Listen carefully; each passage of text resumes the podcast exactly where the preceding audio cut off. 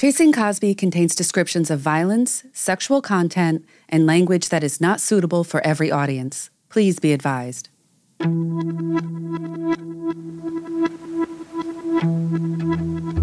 I first heard about Andrea Constand's allegations against Bill Cosby when I was standing in my kitchen, ready to go for the start of my day. That's Tamara Green. She's 58 and living in a beach house in Ventura, California, with a stunning view of the Pacific when she first hears the news about Cosby. It's January 2005. I heard a news flash that said that Bill Cosby had been accused of drugging and sexually assaulting a woman in Pennsylvania. And I thought, really? At his age, he's still doing that? I recognized the MO because the same thing happened to me. Tamara's been a trial lawyer for the past 20 years. In 1967, she had just moved to LA from Texas. After making the long haul drive in her yellow Chevy Nomad, she was eating at a diner on Sunset Boulevard called Tiny Naylor's. A guy walked up to me and said, Can I be your agent? We're shooting Coca Cola commercial tomorrow in Malibu. Can you be there? And I said, Where's Malibu? And he said, Just stay on Sunset till you get to the beach and we'll be there. And I said, Great. And I went, and that's how I got my first Coca Cola commercial. So I thought, this is good. That one commercial leads to many modeling gigs for Tamara, including being cast in ads for Pontiac and Maybelline. One day, Tamara's doctor, a guy named Leroy Amar, introduces her to his friend Bill Cosby. Amar is a gynecologist for many of the Playboy bunnies in LA. Cosby would later say in a deposition that Amar prescribed him Quaaludes for back pain. When they meet, Tamara and Cosby talk, and Tamara mentions that while she likes modeling, it's singing she's most passionate about. Cosby offers to help further her singing career and invites her to audition for him. He was going to take me to Tetragrammaton, which was the studio that recorded his comedy albums. But before that, he said, I have to pick up something from my house. And we drove over to Beverly Hills. I sort of stood at the front door and he said, No, come on in. I said, No, I'll wait. He said, No, you can come in. Would you like a glass of wine or something? I said, No, no, no. Because I was anxious to get to the studio, see. So he came back out and we went to Tetragrammaton and there was nobody there. There were stools and mic stands and music stands and stuff, but the place was deserted. He went back into the booth and came out with a glass of wine. And he said, Okay, you sing into this mic. I'll never forget, I was singing Cry Me a River. And he said, Sing that and drink this wine. Tamara doesn't drink the wine Cosby offers her that night. And after she finishes singing Cry Me a River, nothing much happens. Tamara heads home. But when she mentions the evening studio visit to Leroy Amar, he's not pleased. I somehow ended up back home and I told Amar about it. I was very excited. And he said, What? I told you not to be alone with him. From the Los Angeles Times, I'm Nikki Weisensee Egan, and this is Chasing Cosby. Episode 2 Never Be Alone with Him. We ended our last episode with Andrea Constand's sexual assault allegations against Bill Cosby going public. The Montgomery County DA is trying to decide whether there's enough evidence to bring criminal charges against Cosby. And on the other side of the country, in California, Tamara Green is hearing this and thinking it sounds eerily familiar. When Tamara meets Cosby around 1970, he's won three Emmys for his role on the TV show I Spy. He's about to record an album called Bill Cosby Talks to Kids About Drugs. If we don't feel like staying up, we go to sleep. We don't feel like sleeping, we stay awake. But certainly without uppers and downers. Say no to pills. Cosby and Dr. Amar want to open a private club called the Bayou, and they offer Tamara a job selling memberships. Tamara takes the job. One day, she's feeling under the weather and wants to let Amar know she's heading home. Tamara thinks she might reach him at Cafe Figaro, a West Hollywood hotspot where Amar likes to hang out. Cosby's one of the co owners of the restaurant. She calls Cafe Figaro and Cosby picks up the phone. Instead of saying he'll pass on the message to Amar, Cosby invites Tamara to join him. Have some lunch at the restaurant. Maybe you'll feel better. And I thought, you know, it's something my mother might say to me. And I thought, well, all right. And I went over there. Tamara finds Cosby sitting at a table with friends. Actress Cicely Tyson, who'd appeared in I Spy, is there. Undeterred by all this stardom, Tamara tells Cosby, I'm sick, I gotta go home. And he said, Do you think cold medicine would help? And I thought, you know, why not? I'm in public at lunchtime, daylight, with this major celebrity, this beloved celebrity, his friends. it never occurred to me to question it. And so he disappears into the back, and then he comes out again with these two capsules in his hand. And he says, Here you go. And I said, Great, swallowed him down. Shortly thereafter, I was just starting to melt. You know, I felt like I was going to end up face down in my food. I heard him say, Well, she must have been sicker than we thought, and I'll take her home and it'll be fine. After taking the pills, Tamara remembers losing control of her body. She doesn't object when Cosby offers to drive her home. He said, Let's put you to bed, and started peeling me out of my clothes. When I saw him start to take off his clothes, I wondered to myself in the tiny voice somewhere in the back of my head, how does him taking off his clothes help me? And I just started to fight with him and holler. And I told him, I said, You better kill me because I will never, never give up tracking you for this. Tamara doesn't remember everything from this day, but one moment is crystal clear. She remembers having the impulse to break her bedroom window so someone, anyone, would come and save her from Cosby. Tamara picks up the thing closest to her, a heavy lamp, and hurls it at the bedroom window. The lamp cracks the glass but doesn't break the pane, so Cosby continues to pin her down. And then he was on me and uh, in me and over me, and I passed out.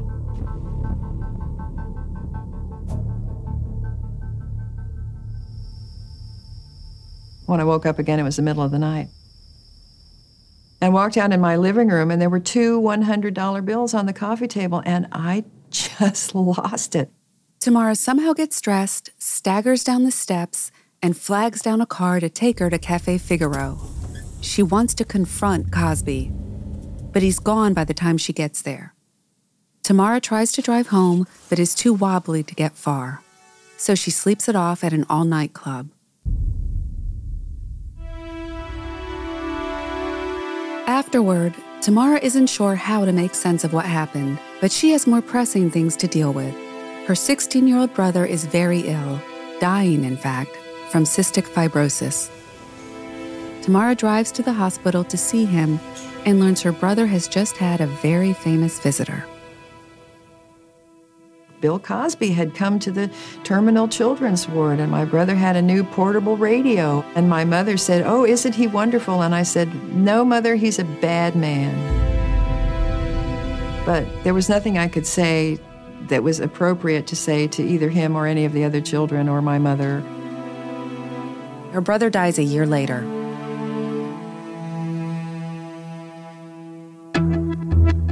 When Tamara next runs into Cosby, she says, I'm not going to make a fuss about this, but I'm going to tell everyone I know what you did to me for the rest of my natural life. Which is exactly what Tamara does. But she doesn't tell any authority about Cosby until Andrea Constand shares her story. I had a sense of satisfaction thinking, well, now they'll get him. Now somebody's going to get him.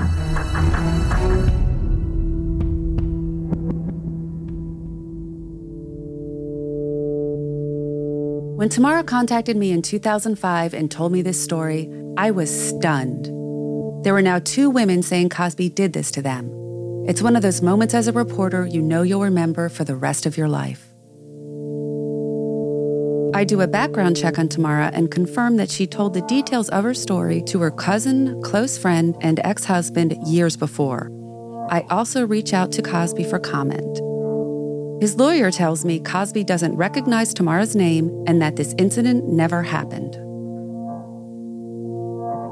In the years since, Cosby's maintained this position, and when I reached out to him recently, his spokesman declined to comment on this podcast.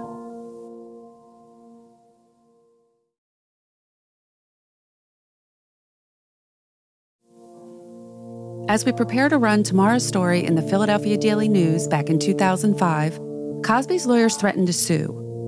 But that doesn't stop us. When it's published, the headline on the cover of the paper reads, My Cosby Story. When I got a copy of the Philadelphia Daily News and saw the whole front page was my face, I can tell you it gave me a start. The phone began to ring off of the hook, and I did give permission for people to reach me because, you know, in for a penny, in for a pound. Whoever asked me for an interview during that period of time, I gave them an interview. Here's Tamara on the Greta Van Susteren Show. Kim from Dayton, Ohio, sent an email. Um, Tamara, maybe you can maybe you can answer this for us. It says, Greta, Tamara Green sounds credible, but please ask her how she could grab a lamp to throw if her motor skills were so impaired. How do you answer that, Tamara? You put your arm out and you grab the first thing that you can reach because that's the only thing you can do. The following morning, Tamara's interview with Matt Lauer airs on the Today Show. Is one of America's most respected entertainers and philanthropists hiding a dark secret, or is he a convenient target in a game of he said, she said? I had an interview with Matt Lauer, who was very imperious about the whole thing. On Wednesday, I talked to Green and asked her why she waited 30 years to come forward. Why didn't you call the police after the medication wore off? Well, you know, because uh, first of all, I was very ill. The reason I took the med- medication is because I had some vile flu. Well, what about a week sick. later? What about days later? Sure. Well, let me tell you. The thing is, and I understand this about the current victim, the first thing you feel is stupid. And then you feel that no one will believe you. This is the great Bill Cosby. I know what happened, and he knows what happened. And if I am the only other victim besides the present victim, that's too, too many. Then, that evening, she is on the Abrams Report on MSNBC. You know, women did not just go running off to the police station when they were wide-eyed little models. All right, fair enough, but it has know, been and 30. the great movie But it's stars. been 30 years. I mean, you've had 30 years of opportunities since then, right, to, to come forward. I wouldn't say so. I mean, the girl who's being charged in Philadelphia waited 11 months, and everybody's sticking up their nose saying that she waited too long. Everybody has an idea about how you're supposed to react, what you're supposed to do, what you woulda, coulda, or shoulda done. But they've never been there. They haven't been molested. They don't know. Next up, tomorrow's on the big story on Fox News. I want to read a statement if I could. This is from Bill Cosby's lawyer responding to the allegations. It says, quote, Miss Green is peddling a highly defamatory fictional story about something she claims occurred with Mr. Cosby three decades ago. He further says her claims are false, fabricated, and defamatory. Mr. Cosby denies her assertions. What do you say to that? Well, what do you expect him to say? Tamara defends her story again and again. Now, Tamara, since you've come forward, you've taken a lot of heat, um, and some things in your background have come out of DUI, and some other things with the, with the bar association. You know, I expected that. You know, my my life is not perfect, but my life is pretty clean. Victims are always blamed. Dr. Barbara Ziv is a forensic psychiatrist in Pennsylvania. They're blamed for their appearance, for their behavior. They're blamed for their subsequent behavior. They're blamed for their behavior prior to the sexual assault, which is a powerful disincentive for anybody to come forward with a sexual assault claim. Tamara wasn't the only one making the rounds on news and talk shows. Joining me now is Philadelphia Daily News reporter Nicole Weisensee Egan, and who interviewed uh, the second woman to come forward and accuse Bill Cosby. I gladly took the press opportunities to defend my reporting and to defend Tamara's story, and of course, Andrea's story. The Cosby team uh, is basically, you know, they seem to be chastising the paper for going forward with the story even after uh, they denied it. What do you make of that? Typical um, strong-handed tactics by them. They want to try to clamp down on anything that might possibly put the people that the person that they work for in a bad light. I mean, there was a lot of intimidation going on, frankly. One of the issues that kept coming up was whether or not Tamara would be allowed to testify should Cosby be charged with Andrea's sexual assault. Well, I think certainly when someone comes out and uh, you know makes an allegation that is a similar MO to the present allegation, any prosecutor's antennas go up. But make no mistake about this, as, as everyone on the panel knows, this having happened 30 years ago is in no way admissible in a criminal court, uh, and I don't think that it, that's even the issue. Go ahead, Nicole. Um, I want to correct something that your your guest just said. It is possibly admissible in a Pennsylvania court. This woman's testimony today. Now, a judge would have to rule on this, but it has been ruled admissible No, no, in no, other no. cases. Are you an attorney? First of all, are you Let an attorney? Is she an attorney? Meanwhile, Cosby's attorney Marty Singer kept calling, trying to get me to back off the story and threatening to sue the Daily News. Producers told me Cosby's team was trying to keep me from appearing on TV to talk about my reporting. This is when I first learned the phrase trading up, which is giving up one story to get a better one. I keep digging to see what I can find. And in the days and weeks ahead, I would learn the assaults reported by Tamara Green and Andrea Constand were just the tip of the iceberg. Following in the footsteps of Andrea and Tamara, 12 more women come forward with stories connecting Cosby to drugs and assault. They're willing to testify in a criminal trial and eventually become Jane Doe's 1 through 12 in a civil suit Andrea would later file against Cosby. One of them is Becky Cooper. I was drugged and assaulted by Bill Cosby in 1982. Becky is a 28 year old massage therapist at a Tennyson Health Club in Las Vegas. That's where she meets Bill Cosby. I saw him just about every day. He was very friendly and we became friends, I thought. He was building trust. One day he came up to me and said that he had a hurt shoulder from playing tennis, so I told him that I could work on him. Said, let's go out by the pool, which is a co ed area. And, uh, and he said, no, no, no, come to my show, get a bite to eat, and then you can work on me after the show. Becky's already seen Cosby's show, but thinks, okay, why not? So she watches him perform at the Las Vegas Hilton that Friday night, then goes to dinner with him at the hotel restaurant. Cosby leads Becky to his regular booth. He said, I'll get you a drink. And without even ordering a drink, one of his guys came down and set it in front of me. And it was a shot of Stolichnaya. I remember because Stolichnaya had just gotten popular. Becky takes one sip. Cosby encourages her to drink the shot all at once. So she does. And uh, he said, Okay, we've got to go. And I said, We haven't eaten dinner yet. And he said, We don't have time now. And when I stood up, I could feel that something was wrong.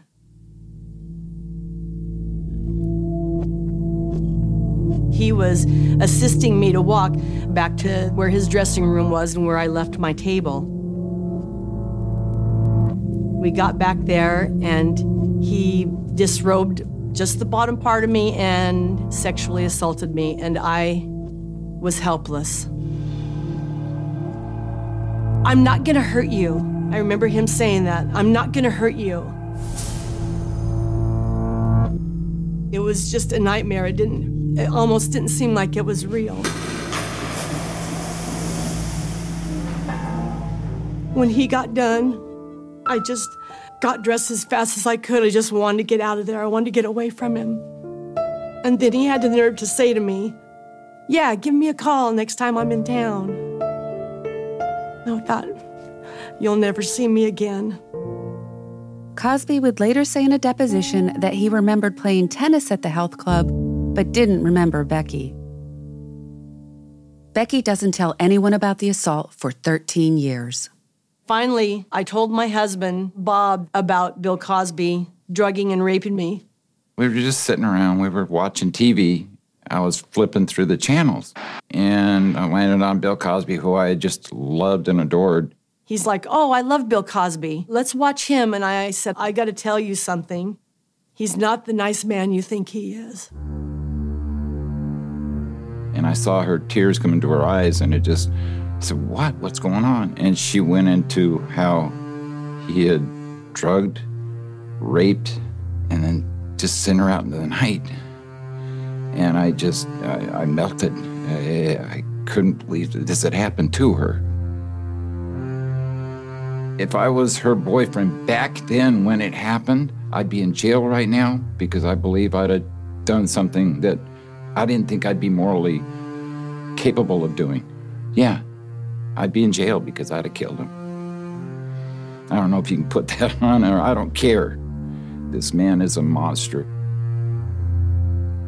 In 2005, we had heard about Andrea Constand, and she says, I've got to come forward. I said, I think you should.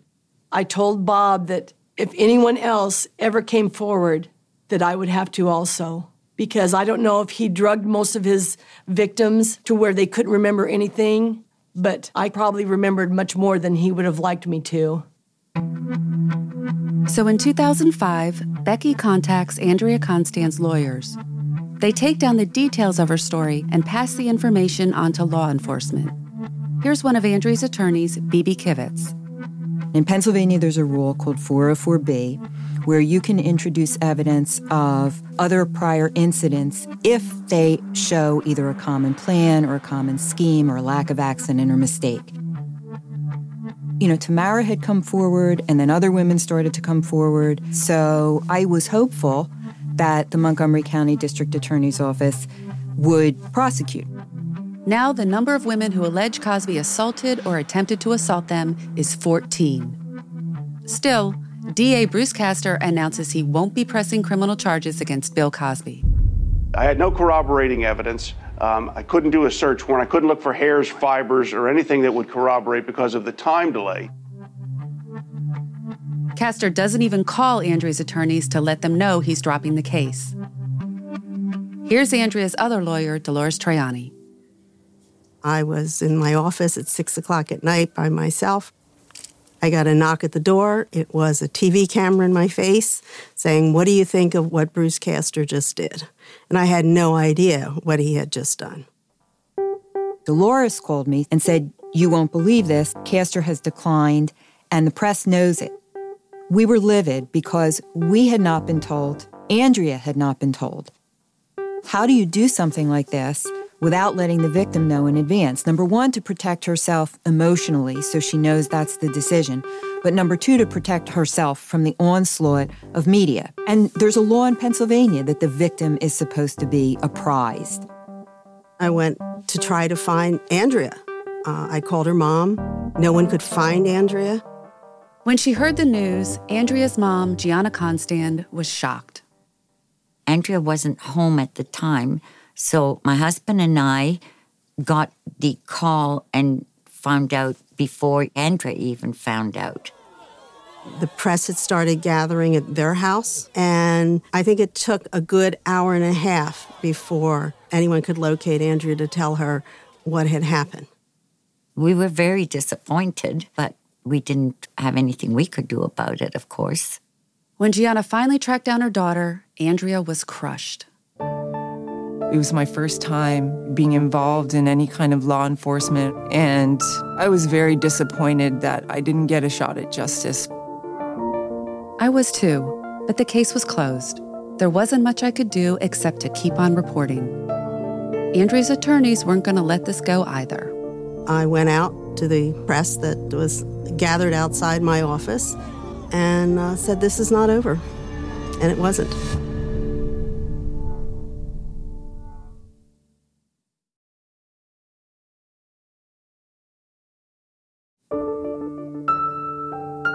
On March 8, 2005, Andrea's lawyers file a civil suit against Bill Cosby. In this kind of case, the accounts of the 13 other women who had reported assaults in connection with Cosby would be pivotal. Just a side note here because sexual assault cases are so rarely prosecuted, suing an offender in civil court is often a survivor's only recourse. As the civil suit gains traction, I call Dolores and Bebe and ask them to connect me with women who are ready to tell their stories. That's how I got to know Beth Ferrier. She shared with me the gist of what she told Andrea's attorneys as Jane Doe number five in the civil suit. I am Beth Ferrier, and I was drugged and sexually assaulted in 1986 by Bill Cosby. When we first speak, she's a 46 year old school teacher. She tells me everything she remembers about Cosby. I was in high school in Littleton, Colorado in the mid 70s and was approached by Jo Farrell to pursue modeling Jo Farrell owned the top modeling agency in Denver, JF Images. In the 80s, Farrell has the power to make or break careers. She agrees to represent Beth and sends her to New York City for Fashion Week. It's 1984, and Beth is 24 years old. She's married with a baby boy, but still decides to make the trip from Denver to New York.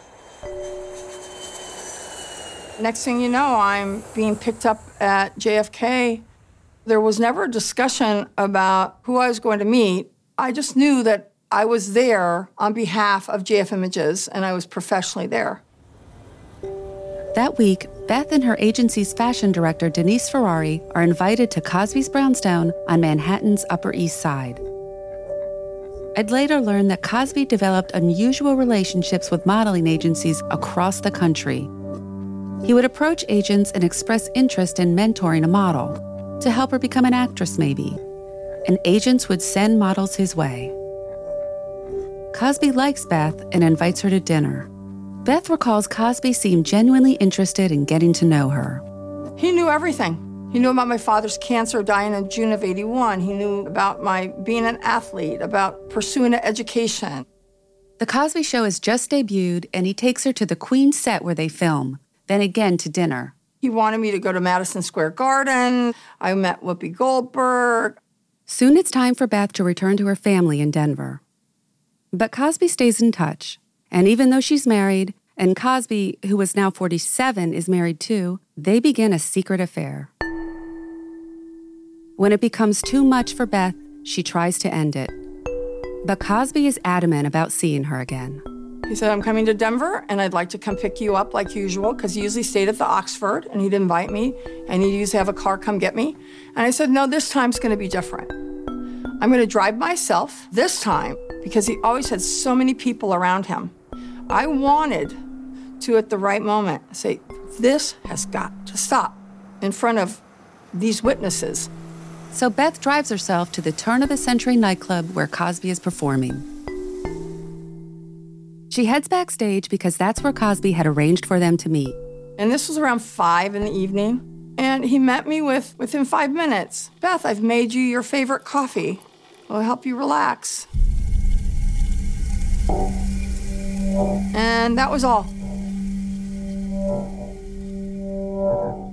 And the next thing I remember is waking up in the back of my car with my clothes all off. He drugged my coffee and dumped me like trash in the back of my car. It took me a while to try to figure out what's going on, where have I been, get out of the car, basically crawl out of the car, and go to knock on the door of the back of the stage. And uh, there were two security guards there. And this must be about two in the morning. So they obviously knew I was there because there was no one else around. And they said, Oh, don't worry about it. One of us will drive you home and the other one will follow. And so they dropped me off at home. I still, at that point, couldn't figure out what had happened. So I knew where he was at the Oxford in his suite. So I got in my car and I went down to the Oxford and I went to the second floor to his suite and I knocked on the door and he opened up the door, butt naked, wouldn't turn the lights on, wouldn't talk to me. And uh, I sat there on the end of the bed for a while waiting, hoping that he would say something.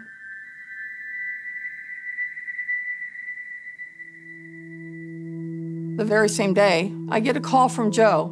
Bill Cosby forgives you. Jo Farrell is still running Beth's modeling agency in 1986. After Farrell tells Beth that Cosby forgives her, the other shoe drops. Farrell releases Beth from her modeling contract. Farrell has denied knowing about anything untoward happening between Cosby and her clients.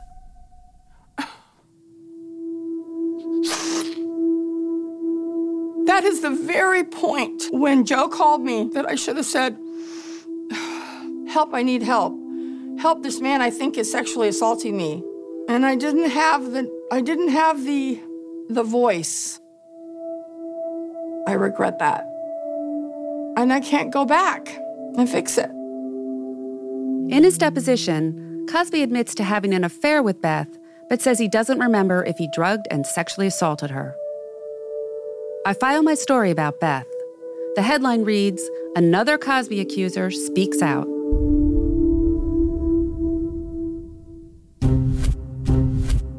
The media largely ignores my story. But the following week, Bill Cosby does his first TV interview since Andrea Constand's allegations went public.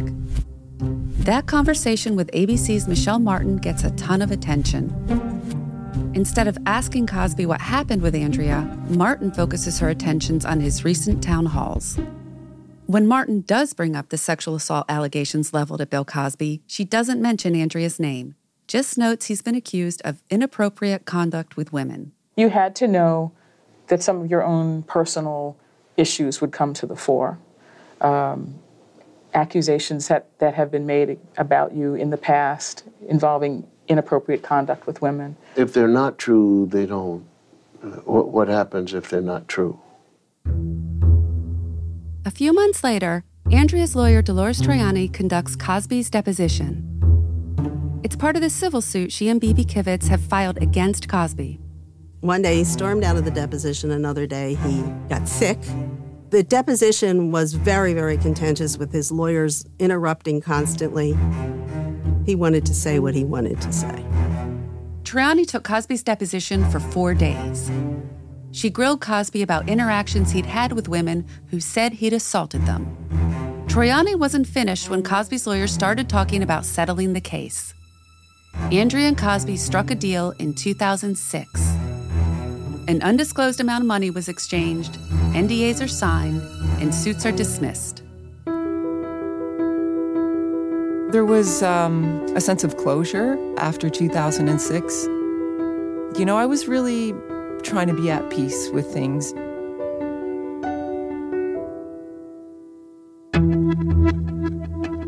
At this point, I had left the Philadelphia Daily News and was at a national publication, People magazine. We run a piece weaving together the stories of the Cosby accusers who had come forward. But it doesn't run on the cover, and they don't tout it in their weekly press release. And I had to report a sidebar about his good deeds, too. Cosby ignores the story. With that, I pack up my files and put them in a waterproof box in the basement. That's where this story stays for the next eight years until a comedian performs in Philadelphia and changes everything.